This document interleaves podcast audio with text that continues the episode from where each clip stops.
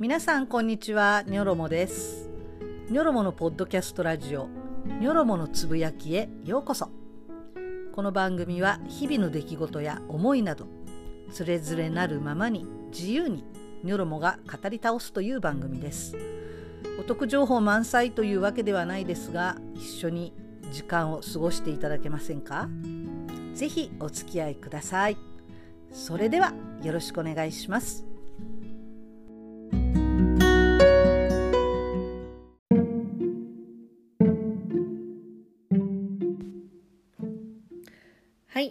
えー、皆さんこんにちは。ニョロモです。こんにちはなんて言ってますけどもね、えー、今録音してるのは7月の28日、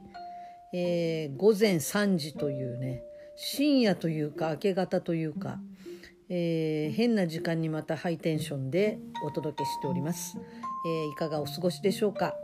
前回の録音からもう早くもね2週間ぐらい経ってしまいました。2週間以上ですね。いつもねあの早く撮ってまた出そうって思うんですけれどもどんどんどんどん日にちが過ぎてしまって、えー、2週間経ってしまいましたその間にオリンピック、えー、ニョロマはね最初からこれもう本当に、えー、招致が決まった時からねなんでオリンピックってすごくもう最初から反対していたオリンピックですけれどもこのコロナ大爆発の時に無理やりとうとう開かれてしまいました。えー、このオリンピックの話とかをね、えー、中心にしていきたいと思います。えー、先日先日っていつだったかな？7月の19日でしたかね、えー、ニョロも1回目のワクチン接種をしてきました。でこれはあの一応ですね職域接種って呼ばれるもので、えー、特別枠でね、えー、打ってきたんですけれどもモデルナなんですねあの職域接種の場合。えー、自治体の場合はね、えー、ファイザーのものが多いと思うんですけれどもあとは個人の病院個人医院なんかで頼む時もどうなんですかね？ファイザーなんですかね、えー、職域接種っていうのはまあモデルナみたいですあの全国。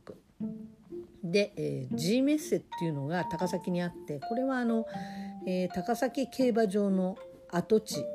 跡地というかもうなんか無理やり壊して新しいのを作ったわけなんですけれどもコンベンションセンターみたいな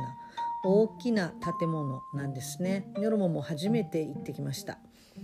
えーと、駐車場もねあの立体駐車場ですごい広くて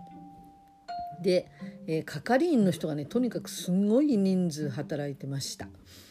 えー、非常にね誘導もスムーズで無駄なくえー、まあ、駐車場の中からそれから会場の中もね、えー、誘導がすごく、あの的確に行われていたので人が止まったりね滞ったりすることなく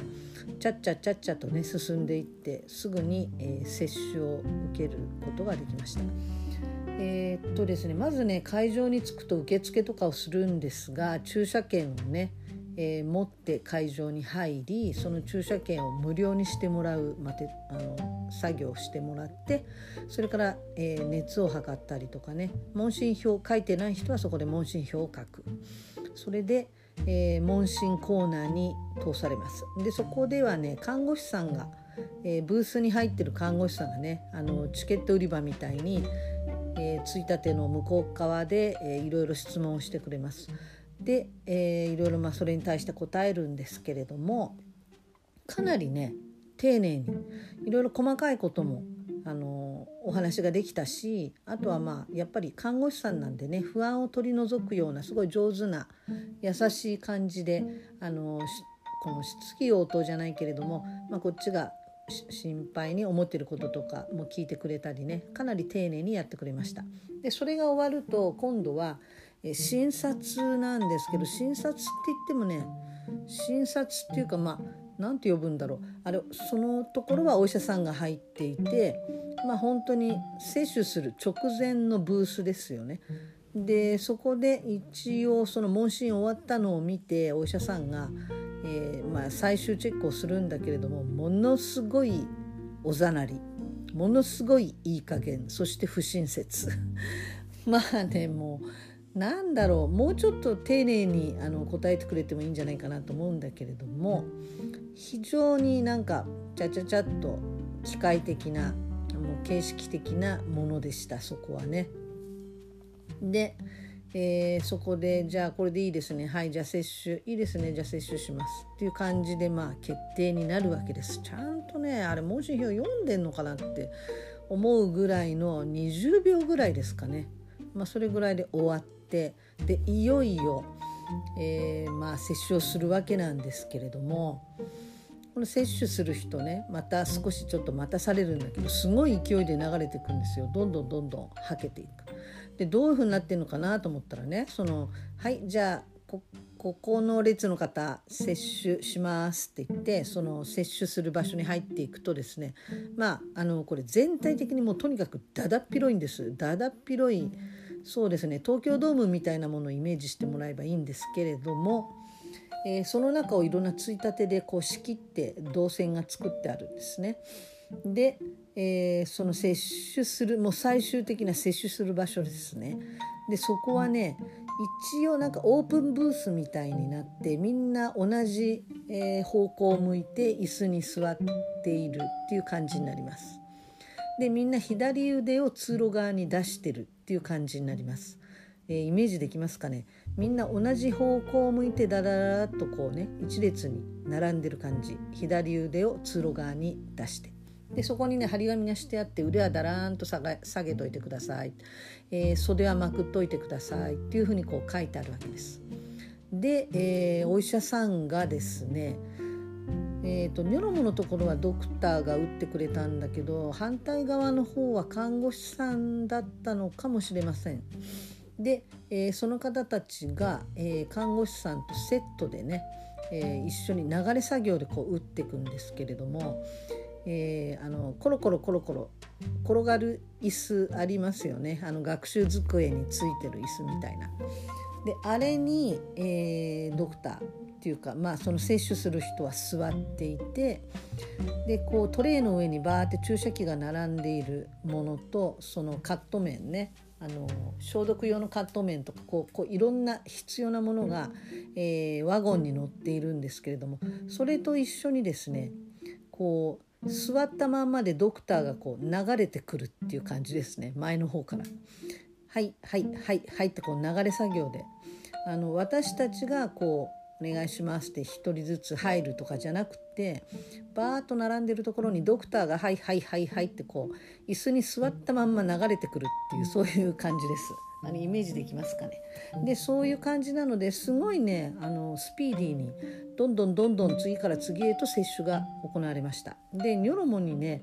えニョロモの番が来た時、まあ、結構ね身構えてたんですけれども「えー、はい腕しびれますか?」とかってね聞かれた時っていうのは、まあ、当然針が刺さってるわけですよねすでに。でもねいつ刺したか分かんなかったですニョロモはあの正直言って全く痛みなかったです。で多分ねこれ、ね、あの糖尿病の人が使うようなインスリン注射で使うようなすごい細いタイプの注射器なので針もすごい細いんだと思うんですよね。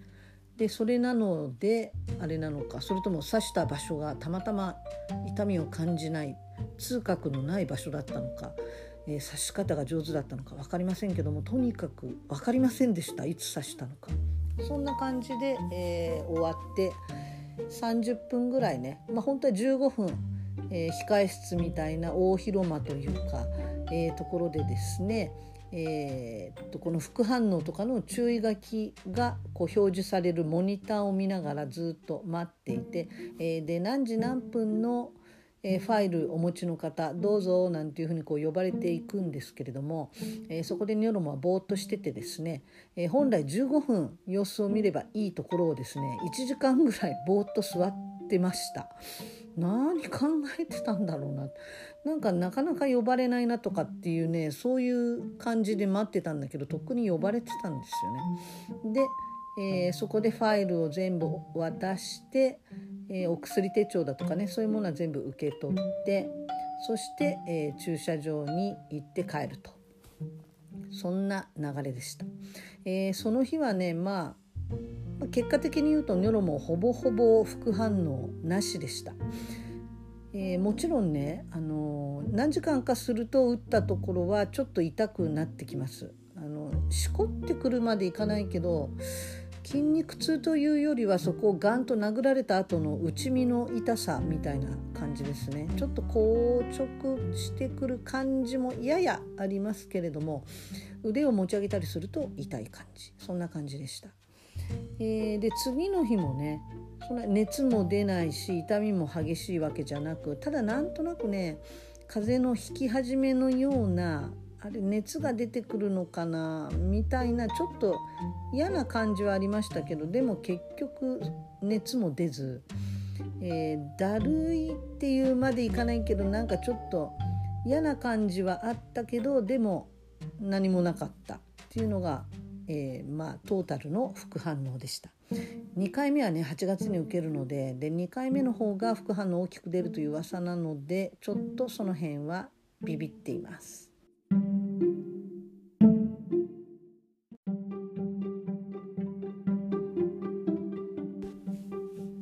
はい、えー、っとその後なんですけれども何の話しようかな？オリンピックの話にしようかな、えー、っとでもねオリンピックの話もね相当まとまっていろんなことあるのでちょっとこれは別にまとめてオリンピックっていうことでね次の回にするかもしれません。えー、っとね前回西村担当大臣の話しましたね。えー、広島の豪雨の時に、えーまあ、能天気に、えー、赤坂自民邸とかねやっていた人がいるんだよってそんな話をして、えー、まあそのツイッターなんかでもね赤坂自民邸のツイッター出してる人がいたんだよみたいなねそんな話もしたと思うんですけどそれなんと西村担当大臣本人でしたねその赤坂自民邸の能天気ツイートを出していたのは。そしてその時って西村担当大臣って防災の責任者だったんですよね。防災の責任者が能天気に酒盛りをしていてそして広島のあの大豪雨災害でもうすごい100人ぐらいの方が亡くなったわけなんですけれどもその後ね違うな。これ年年度が違いますね、えー、2014年なのでその前の広島の豪雨の時かな、えー、この時、えー、2014年の12月にこの西村担当大臣って、えー、本を出してるんですよ。でその本の名前が「命を守る防災危機管理その瞬間生死を分けるもの」っていう。まあなんと無責任などの面下げてこんな本を書くかっていうねそんな本を書いていてそこの帯にですねえー、安倍晋三前首相が、まあ、当時はあの、まあ、現役首相ですよね、えー、その防災の最前線からあの、まあ、西村さんが、まあ、語るみたいなね、まあ、推薦の弁をそこに書いてるんですけど、あ、呆れるしかありませんでした。それと、えー、本田平直議員の話ねこれも続きがあります。えー、っと前回その14歳の少女と50代の男性が真剣に恋愛をしてで性行為を行ったらその逮捕されるっていうのはおかしいっていうねあの耳を疑うような発言をした本田、えー、議員なんですけれどもその後ね第三者委員会っていうのが、えー、報告書を取りまとめて、えー、立憲民主党の方に提出をしました。でそれを受けてえー、理事会でもうあのささっと決めたのかなどういう決め方かここがまあちょっと問題なんですけれども、えー、立憲民主党の方は本田議員を1年間の党籍、まあ、党員っていうねその、えー、地位というかそれを、えー、凍結したんですよね。ということはね、えー、この秋の衆議院議員選挙には、えー、公認として認めないっていうそういうことに、えー、なったわけです。でそれを不服として、えー、本田議員はいやそれじゃあもう完全に公認が取れないんじゃもう議員としての、えーまあ、議員生命を絶たれるのと同じであるということで異議申し立ての意見書を出しました。でまあそれによると、えー、っとまあ、その党内で何かそういうことが起きた場合ちゃんとねあの理事会で測ってでちゃんとその本人の話を聞いて、まあ、取り調べっていうんじゃないけれども、まあ、聴取をしてそれでそれから、えー、決定するのが通常の流れであるのにそういうチャンスもなくいきなり、まあ、透析がなくなったと1年間。でそれはおかしいのではないか、まあ、それはねあの言ってることもっともなんですね。あのまあ、法律というわけじゃないけれども、えー、党の中の規約でそれが決まっているのであれば立憲民主党っていうそういう名前を冠している党なわけだからちゃんとねその規約に基づいてそれにのっとってやらなければ、まあ、ちょっとおかしな話なんだけれども、まあ、結果を急いだところがありますね選挙が近いということで。でやっぱり本田議員の言ったことの印象があまりに悪いっていうのがあったのでやっぱり党としては切りたかったのかなと。でこの第三者委員会の報告書っていうのがまたちょっとねあまりにお粗末だったんですね。で、えー、この時の本田議員の発言が出た会議っていうのは、えー、党内での会議だったわけです。まあ、党内でって言っても、えーまあ、講師を呼んでえー、で Zoom で行ったようなそういう会議だったんですね。だからその講師の先生とかがいる前でかなり、えー、威圧的に非常にあの相手を押さえつけるような発言の仕方をしていたとかねそういうことがこう報告書に書かれているんだけれどもこの、えー、該当する会議の時の議事録がないんですね。で Zoom であの普通会議する時って録画したりできるじゃないですか。だけど録画がないっていうことになってましたただねこの本田議員がその意見書の中で書いてるのは音声データがあるはずっていうふうにね書いてるので音声データがあるのかもしれませんでもまあその Zoom の録画はないっていうふうに報告書には書いてありましたつまりね議事録がないんですね誰も議事録を取っていないで本田議員は最初、えー、この問題が発覚した時にえー、謝罪をしたんですね記者会見で。でその時はいろんなこう法律を決めるような話し合いの中でいろんな可能性も、まあ、考えて決めないと後で大変なことが起こると。でいろいろなま可能性をこう例に挙げてるうちにそのような、ま、発言になったと。まあ、いろんな可能性も考えなければいけないんだけれどもそれでも、ま、例としてあのようなことをこう言ったのは例としても、え、適切ではなかったっていうことで謝罪をしたんですね。でもこの後の党に出した、え、本田議員自身からの意見書まあ、異議申し立てですねこちらにはそのような発言をしていないってこうなっちゃってるんですよね。私はそんな発言をしていないっていうふうに、まあ、複数の証言があるんだけれども何しろ証拠がないので本人はもうそんな発言していないっていう、えー、異議申し立てになってました。まあ、ここら辺のねあの意見書とか、えー、その辺の経緯のこととか、まあ、PDF とかであの読むことができます。あの報告書もね意見書も。これはあの立憲民主党の党のホームページに、えー、リンクがありますのでもしご興味ある方は読んでみてください。まあそういうことで、えーまあ、ニョロモとしてはねこの本田議員の党籍を、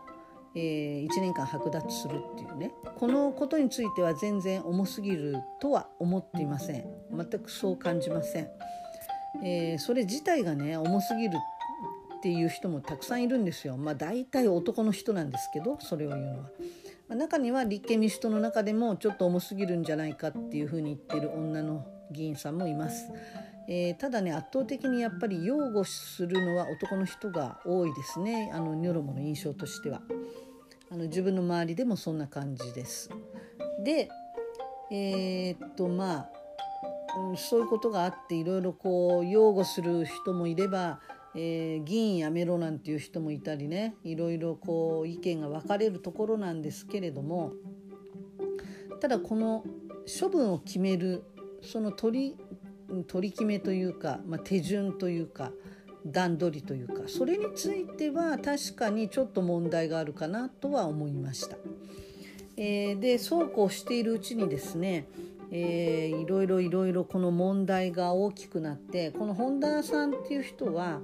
立憲民主党のこの北海道選挙区の選挙区から出てるんじゃなくて比例で当選してる人なので、えー、まあ党籍がこうね凍結されちゃうと、まあ、公認でなくなると、まあ、文字通り、まあ、当選できないなっていう感じになるんですよね。でそういうふうになっていて今日、えー、7月今日じゃない、えー、もう日にち変わってるので7月27日昨日ですね。昨日、えー、本田議員は立憲民主党に離党届を提出してそれが受理されました。されたのかな？される予定なのかな？まあそんな感じで離党届を出しました。それに対してにもねまたなんか揉めてます、えー、立憲民主党というね名前なのだからちゃんと立憲的な手続きをしろと。そういう声は、えー、今もちょっと大きいかな、まあ、これがどんな風にねあの影響が出るかちょっとニョロモは心配しています。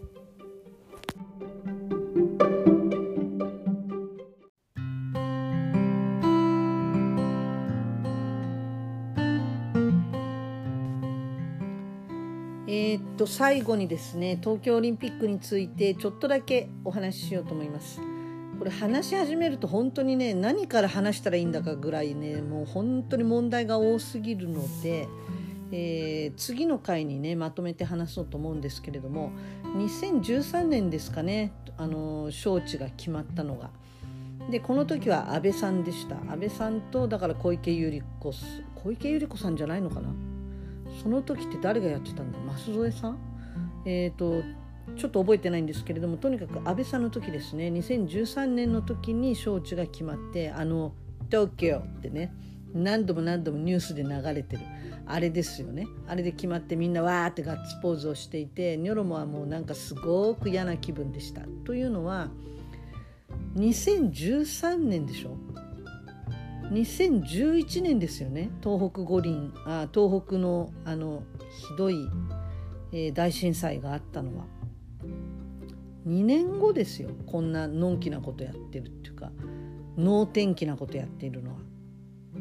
2020年のことだと言ってもそれまでに復興が終わるとでも思ったんですかね。あのー、2013年の段階で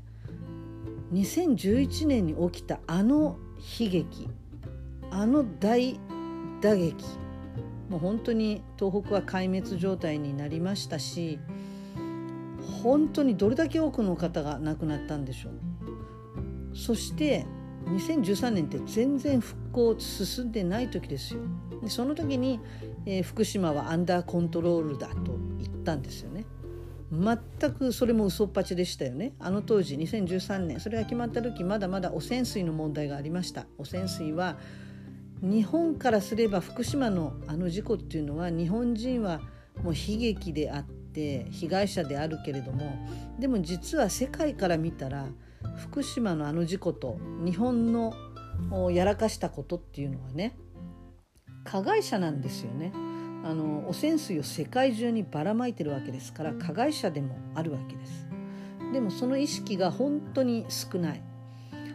そして能天気にオリンピックを、えやるんだと言ってねそれを復興五輪だっていうふうにね言ってそしてスポーツがその暗い影を落とした東北の皆さんを元気づけるんだ勇気づけるんだっていうふうに言ってるんだけれども以前ねニョロモが見たブログで、えー、東北の人たちが東北の人が書いてるものでした。スポーツで、えー、勇気づけるとか、えー、勇気を与えるとか元気を与えるとか思い上がるなっていうのがね本当にかなり厳しく書いてありました。でそれ読んだ時結構ニョロモもびっくりはしたんですがでもそうだよなって思ったんですね。そのスポーツ確かに感動を与えるものですよ。それはもう本当に純粋に一生懸命やってる甲子園とかね見てると本当涙することいっぱいあるんですけれどもでもオリンピックって昔はアマチュアの人しか出ていないものでした知らない人も多いと思うんですけれども今も本当にねプロの人もいっぱい出てますよね。昔はねプロの人出ちゃいけなかったはずなんですよね。でもそれがどんどんどんどん商業オリンピックになってきてスポンサーもどんどん増えてそしていつからだろう夏になるやるようになったのは前回の東京五輪っていうのも夏だったんですかね真夏だったんですかね、えー、今のオリンピックが夏にやるっていうのは結局テレビ局の、えー、都合でそうなってるんですね、えー、一番大きなそのテレビ局の中でも一番大きなお金を出して一番大々的にやってるのは、えー、アメリカのテレビ局。そうすると大リーグとかそれからアメリカでは一番人気なのはアメフトですよね。アメフトそれから、えーまあ、サッカーはあんまり盛んじゃないので大リーグかアメフトかバスケットボールですよね。でそういったもののトップシーズンは、えー、テレビ局忙しいので、えー、そこに五輪が来ると困るそれからヨーロッパの方ではやっぱりラグビーとかねそういったものもありますしサッカーもあるので、まあ、それらのスポーツと重ならない時期っていうふうになるともうクソ暑くて誰もスポーツなんかやらない夏しかないわけですよ。で実際その夏だとどんなプロスポーツもまあやってないので野球やってるとしてもナイターっていう感じだしね、まあ、そのシーズンオフ的な時期その時期にオリンピックやってくれるとありがたいなそこでも視聴率が稼げるなっていうねテレビ局側の都合で夏にやるわけですよね。それでその東京の夏殺人的なこの暑さこの湿気ここで夏にオリンピックをやる？昔より相当暑くなっちゃってますよ日本。もう最初にだから2013年その招致が決まった時に安倍さんは、えー、温暖でね、えー、スポーツをやるには非常に穏やかで温暖ないい気候であると。そういう嘘まで言ってますからね。これあの日本に住んでる外国の人ならもう嘘をつけって。みんな言うところですね。そうツッコミするところですよね。で日本人はみんな知ってたはずなんですよ。こんな時期にやったら大変なことになると。マラソンでも何でも。マラソン真夏にやるなんて。死人が出るぞって感じじゃないですか。で実際それは北海道でやるってことに変更になりましたけれども北海道も今年ずいぶん暑いですよね。この間38度ですか？そういうあの気温をマークしてるし北海道でやったからといって決して安全とは言えない。で時間は朝7時からにねするらしいですけれども今回もテニスのジョコビッチとかねそういうあの選手たちがもっと他の時間にやってくれと涼しくなる時にやってくれと夜やろうよとそれ当然だと思うんですよね。本当にあのこの灼熱地獄でトライアスロンの人たちみんなゲーゲー吐いててねもう大変な騒ぎになってて。ツイッターでもね素晴らしいツイートがありました。あの科学的にも夜はあのあっちがな、えーと、真夏の、えー、暑い時期じゃなくてねその夜は墓場で運動会っていうのが科学的にも正しいと証明されたみたいな。そういうあのツイートで思わずねみんなで笑ったんですけれども本当にそれでまさにゲゲゲのトライアスロンになってしまったしね本当にね笑い事じゃないんですけれどもそんな感じであのこれでね学童の強制参加でこうね観戦をしろっていうのをずっとやってましたけど小学生が見に来いと。でお母さんたちみんな大反対して各、えー、23区のね各区長さんが一生懸命それに反対してくれて、えー、うちの区ではそれはやらないと。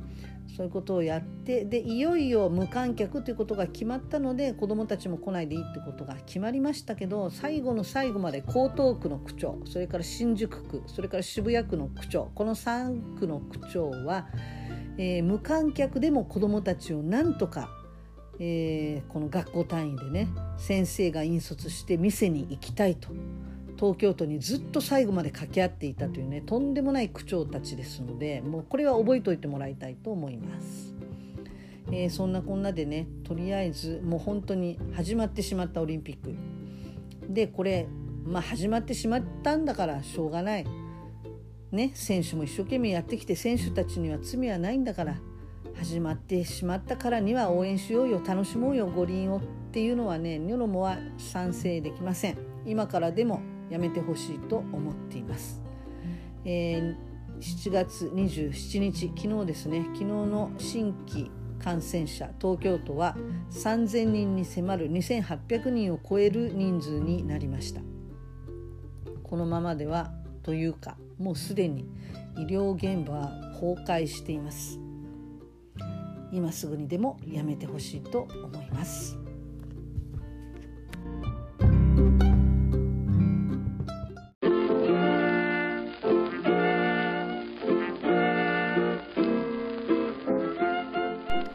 はい、えー、というわけで今回はここまでにしたいと思います。えー、オリンピックの話ね全部まとめてもう開会式に関わるいろんな問題とかねあの人種差別とか偏見とかいじめとかもう本当にいろいろいろいろもうとんでもなかった。本当に、まあ、このオリンピックまだ終わっていませんけれどもまあこれまでの経緯とかね、まあ、これからどうなっていくのか。まあ、そんな話もねしていきたいと思います。これは次回に回したいと思います、えー、というわけで今日も最後まで聞いてくれてありがとうございました。じゃあ、えー、この暑い夏ねまだまだまだまだ暑いですけれども、えー、なんとかコロナも無事にやり過ごしてみんなで乗り越えましょうそして秋の衆議院議員このね大事な選挙ぜひ結果を出したいと思います。えー、周りの皆さんね、あの皆さん周りのお友達にもぜひ声をかけて、もう選挙でさ、このもうとんでもない世の中変えないっていう風にね、お友達とかも誘っていけるような感じに、まあ、気軽にね、あのこの今の政治に対する文句を言い合えるようなそういう雰囲気づくりそこから始めていけたらいいなと思います。というわけでまたお会いしましょうね。バイバイ。